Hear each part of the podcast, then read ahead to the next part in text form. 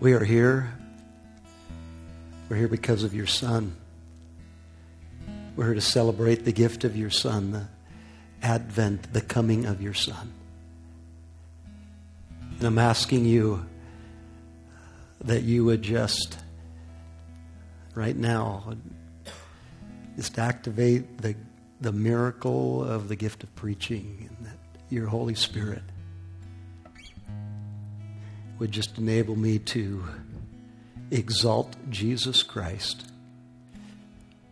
correctly and clearly with power, and that minds and hearts would understand and receive, embrace, and apply the truth of Jesus as you want them to. It is in the name above all names, the name of Jesus Christ, that I pray. Amen. You may be seated.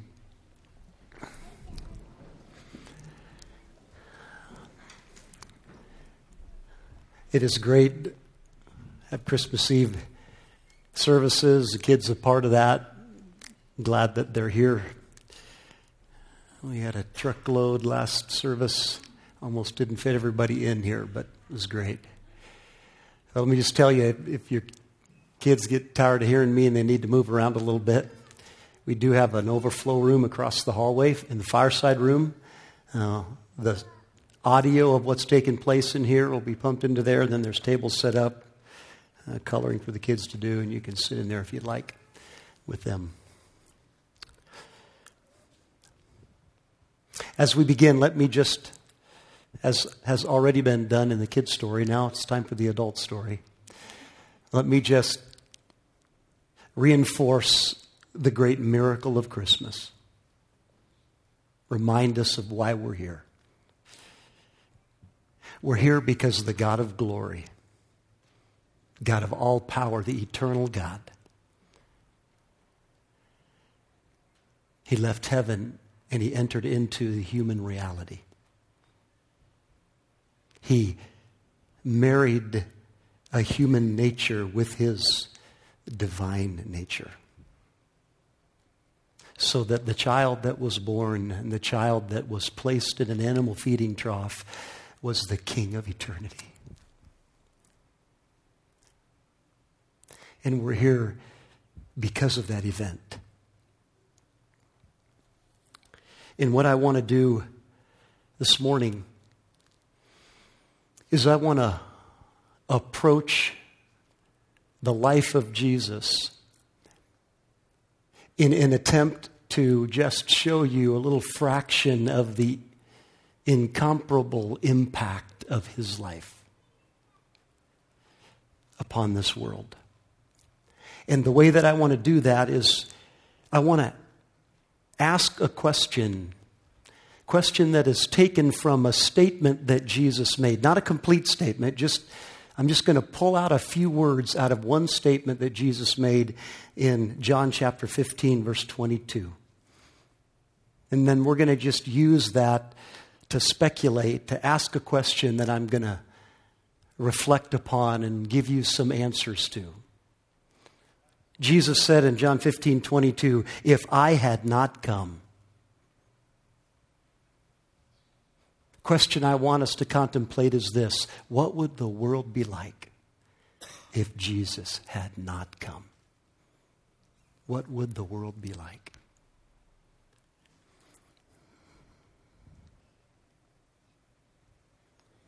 What I want to do is, I want to show you as we ask that question just three gifts that the incomparable Jesus Christ gave to humanity. These are not the only gifts. I'm, I'm not even saying that they're the greatest. I, I'm convinced the third one is, but that I'll tell you about. But there are a lot of gifts that he gave. But I just want to highlight three to show you how this child that was born to a teenage peasant girl and placed in an animal feeding trough, how that child became a man and radically, forever, changed human history. Here's the first aspect of the question. If Jesus had not come, what value would we place on human life? What value would the world place on human life? And you see, one of the ways that we can get an answer to that is to ask the question what value did the world place on human life when he came the first time? What was the mindset toward the sanctity and the inherent value of human life when Jesus came 2,000 years ago? Here's a part of the answer three fifths of the world was in slavery when Jesus came. You heard that right. Three fifths of the world was in slavery.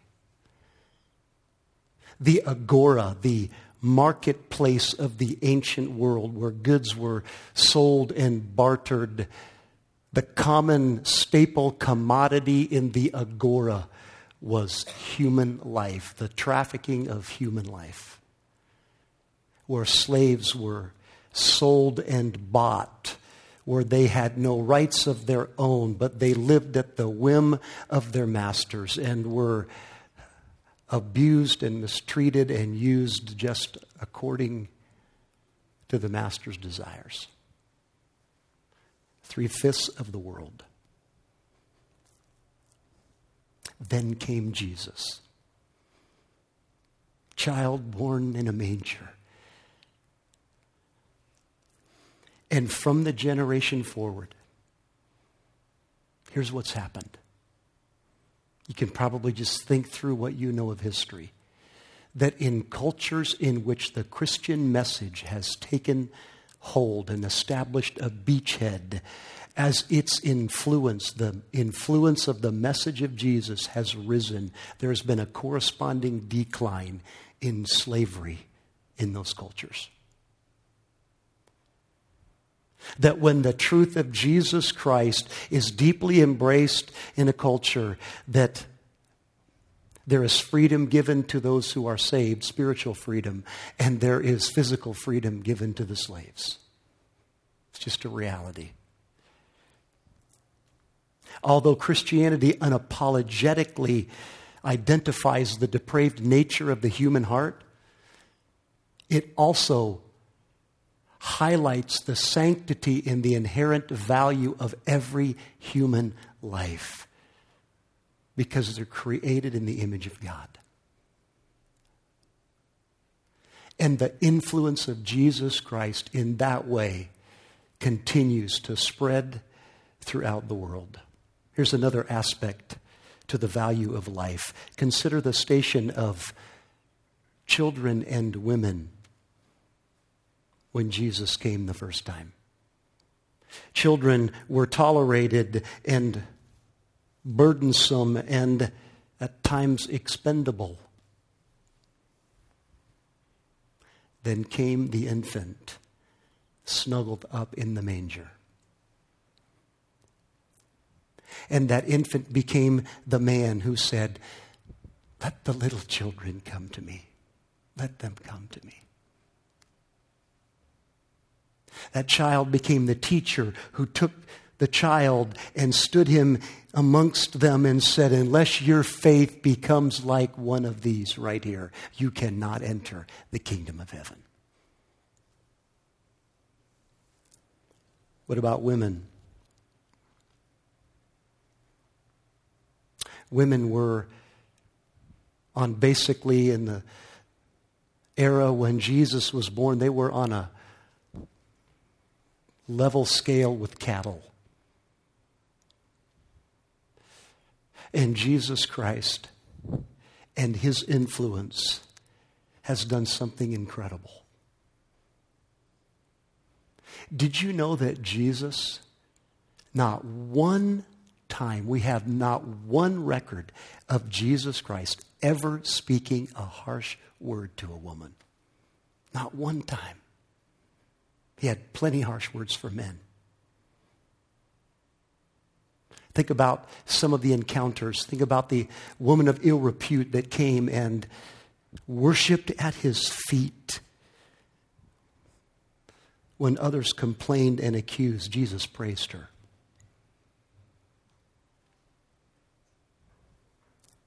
Think about the woman. We'll talk a little bit more about this later, but think about the woman that was cast before him in her adulterous shame.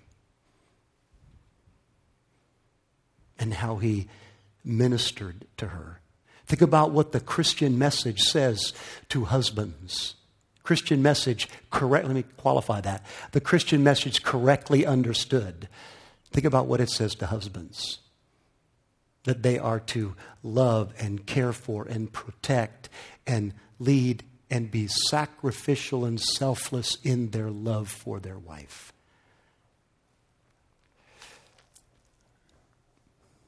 It was Mary, the mother of Jesus, heard in the story, that God called highly favored.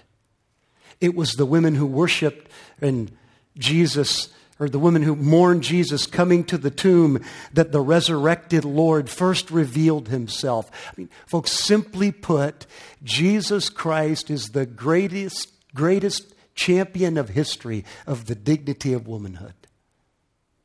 And where his message and his influence rise in a culture, it becomes like a tide that brings with it the dignity and the virtues of women. Here's the gift, first gift I'm highlighting that Jesus Christ became the great champion of the value of human life, the dignity of women, and the blessing of children. And that influence is gaining and growing today. Second question If Jesus had not come, what would we know of God? What would we know of God? The world into which Jesus was born was a world steeped in paganism. Was a dark world. It was a world into which there was almost no accurate knowledge of God. Think about the greatest men of the ancient world, the greatest thinkers. I quoted one of these yesterday. I'm going to quote another one today Socrates, the great thinker, the pious man.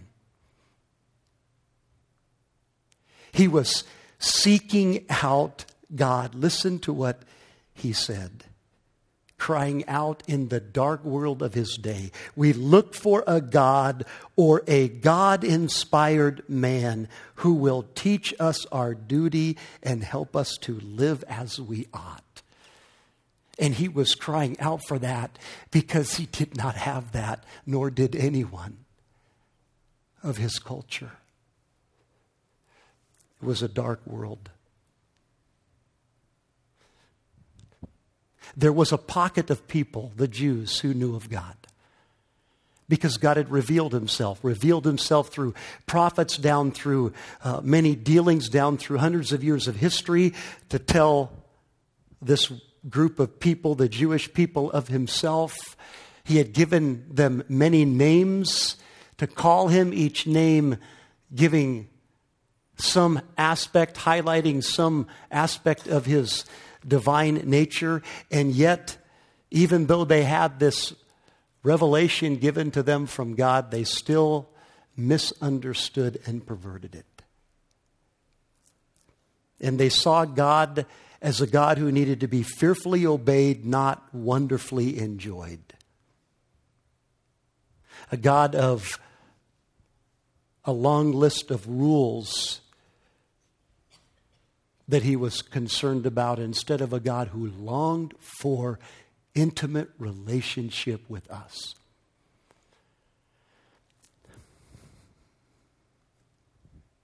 Then came Jesus.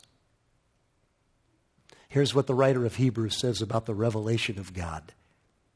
Hebrews 1 1 through 3. Long ago, at many times and in many ways, God spoke to our fathers by the prophets, but in these last days, He has spoken to us by His Son. The Son is the radiance of the glory of God, listen, and the exact imprint of His nature. The Son is the exact imprint of the very nature of God. Folks, you know what that means? That means He's God. It means He's God. You see, in Jesus Christ, we have a God that we can know. In Jesus Christ, we have a God in human flesh who came to reveal himself to us so that he could be known. Let me just give you a few different realities about what Jesus taught us concerning God. Thoughts that we in the world had not yet understood because the revelation was confused. Jesus Christ revealed the fatherhood of God. He revealed the fatherhood of God. He revealed God as a father of reckless love. Just let me give you one story. This might be one of the most famous stories ever spoken. It's called The Story of the Prodigal Son. Unfortunate title. Unfortunate title. It is, the story does include the dealings of a son that is wayward and his reckless abandon into the depths of sin. But that's only a setup for the bigger story. Do you remember the setup? Two sons, the younger asked the father for his share of the family's inheritance.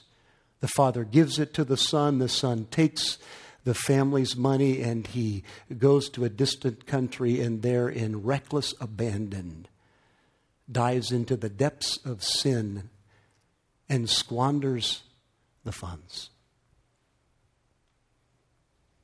That's secondary. This is central. There's the Father standing at the gate. The lines of his face indicating a broken heart, and his eyes scanning the horizon eyes that long to see the son, arms that ache to embrace the son. There he stands.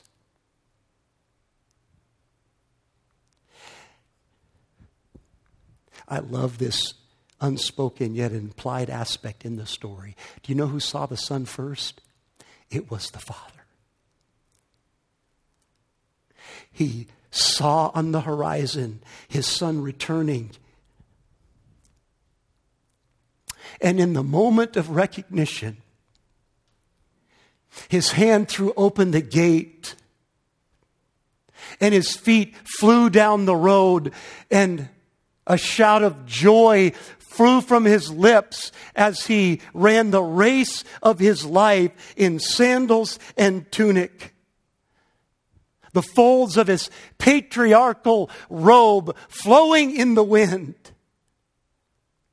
as he kicked up a trail of dust to get to his son of reckless sin so that he could throw arms of reckless love around him. Jesus taught us that about the Father because he came to reveal the Father. We would not have known that if Jesus had not come. Secondly, Jesus taught us that God is a friend of sinners. Another story. The religious leaders, those who were to know God the best, who studied his law continually and brought a woman they had caught, caught in an adulterous union and cast her before him in the public arena in open shame. Oh, folks, this is a critical moment. This is a critical moment. Here's why Jesus is the exact imprint of the nature of the Father. And we're going to find out what the Father thinks right now, who the Father is right now. What did Jesus do? I see in that story three incredible things that he did. The first thing that he did was he covered her shame. Here's how he did that he asked a probing question or made a probing statement You who is without sin, cast the first stone. And then he began to write in the sand. And I'm not exactly sure what took place in that moment, but here's what I know the thoughts and the hearts and the consciences of those that were standing there in their blatant, pious condemnation begin to be cut. And they begin to leave. And the story tells us, beginning with the oldest, then down to the youngest until they were all gone. And her public shame was covered, and she st- stood there, or maybe laid there on the dirty road alone with Jesus, the only one righteous and worthy of condemning her. But instead, he covered her shame. And then, secondly, he extended grace. He said, I don't condemn you. And then he called her to holiness. He said, Go and leave your life of sin.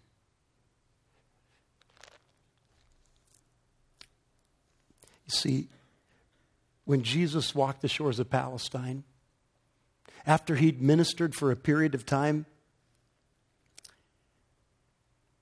the crowds had a title for him. We're told that in Luke chapter 7, verse 34. Here's what he became publicly known as the friend of sinners. Jesus, he who is the exact imprint of the Father's nature, was known publicly as the friend of sinners. Folks, Jesus revealed to us that Father God is the friend of sinners. And then, thirdly, Jesus revealed that God is a God of compassion for the needy. Because he who was the exact imprint of the Father's nature when he was walking in the crowds. People thronged around him. Over the tumult, he heard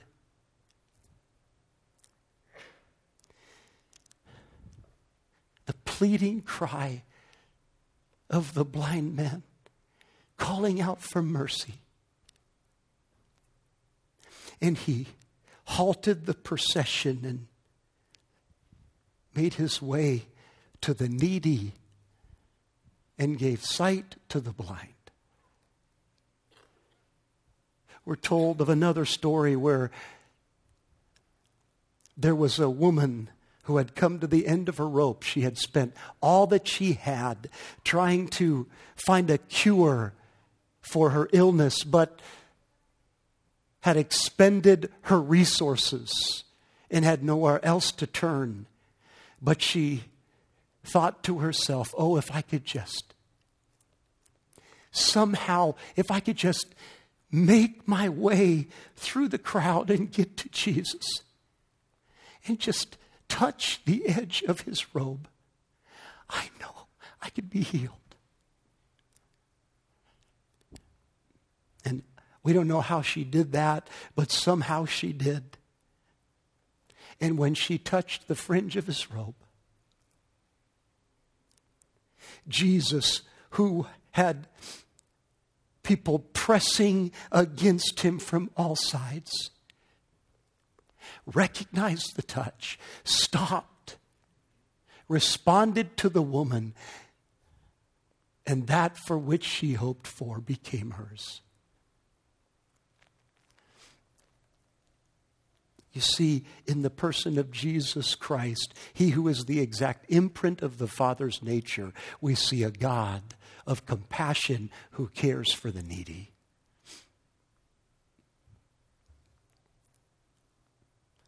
So here's a summary of the gift.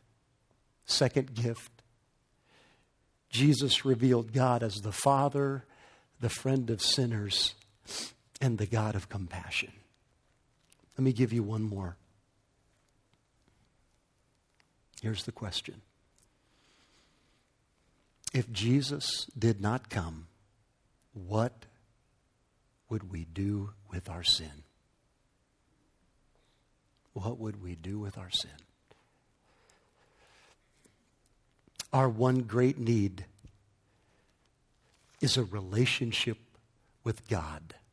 And our one great problem is that sin severs that relationship so that we cannot fellowship with a God of holiness and a God of righteousness.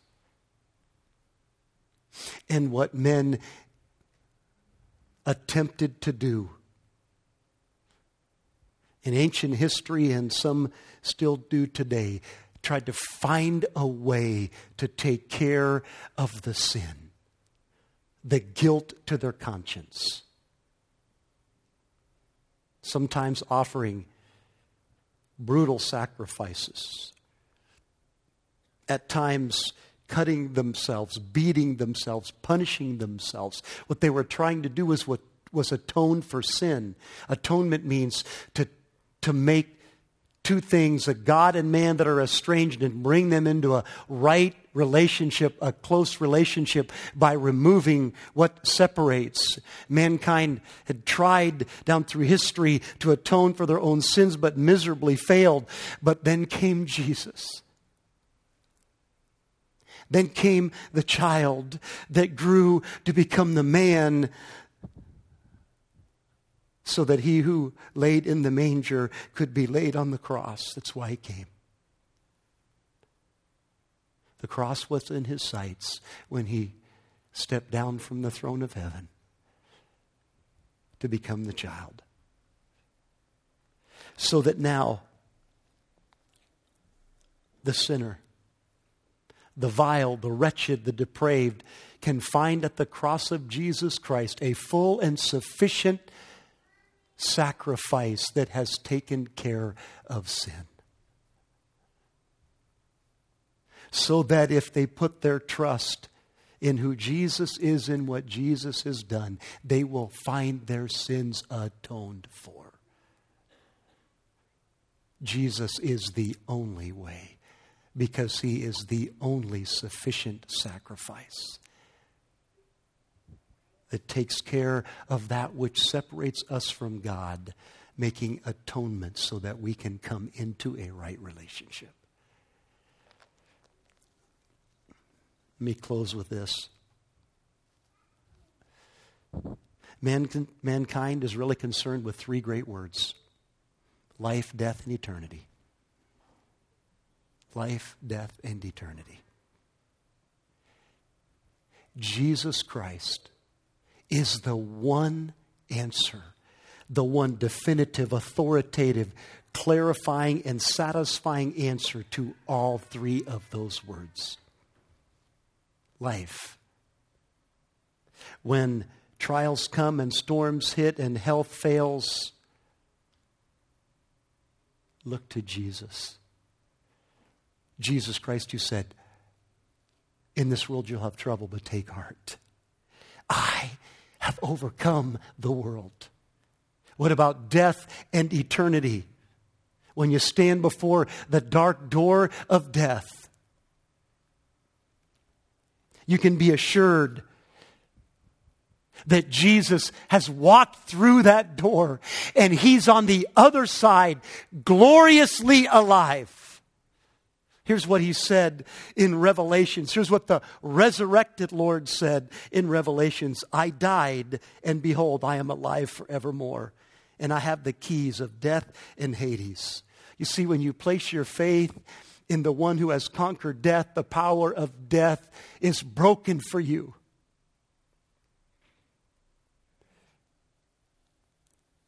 And you can come to death's door, and instead of walking through in fear, you can leap over in victory into glory. You see, He's the answer for death and eternity. Here's what the New Testament says Jesus has abolished death and brought life and immortality to light through the gospel. So here's the gift Jesus atoned for sin so that he could give eternal life to all who trust in him. That's why the child came to the manger. That's why God left heaven and entered into human flesh. He is looking and longing to save. He is offering salvation. He's offering that right now to you tonight. If you have not been saved, if you have not placed your trust in Jesus Christ, surrendered your life to Him, based upon who he is, the God man, and what he did. Came to die and rose again to give victory. You see, all of history, the story that I've been talking to you about is that Jesus Christ is the incomparable life. I just gave you three aspects of how he's so radically transformed and, and is transforming human history.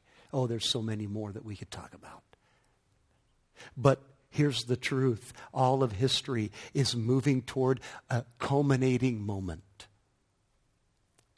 And do you know what that culminating moment is? It's his second coming. It's his second coming. And at his second coming,